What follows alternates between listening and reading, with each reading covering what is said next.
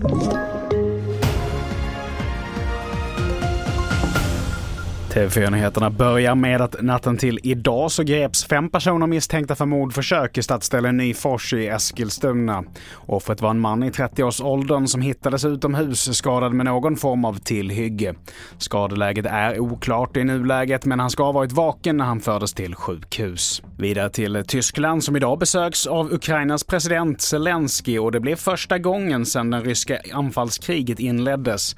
Och inför besöket så utlovade Tyskland ett stort vapenpaket. Av historiska skäl har Tyskland tvekat inför vapenexport men Rysslands storskaliga invasion av Ukraina har fått den tyska regeringen att ompröva den tidigare politiken och landet har nu blivit en av de största vapenleverantörerna. Inför besöket presenterades ett paket värt cirka 31 miljarder kronor.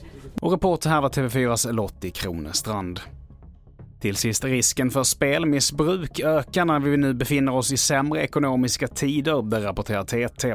Under årets första månader har fler än vanligt sökt hjälp hos stödlinjen och det är framförallt unga män.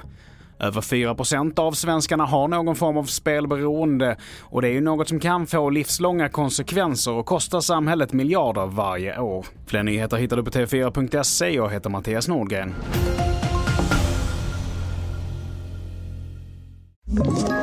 Ett poddtips från Podplay.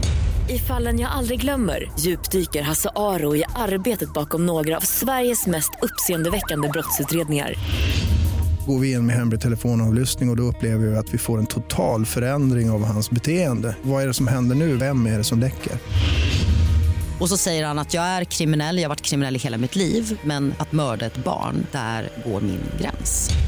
Nya säsongen av Fallen jag aldrig glömmer på Podplay.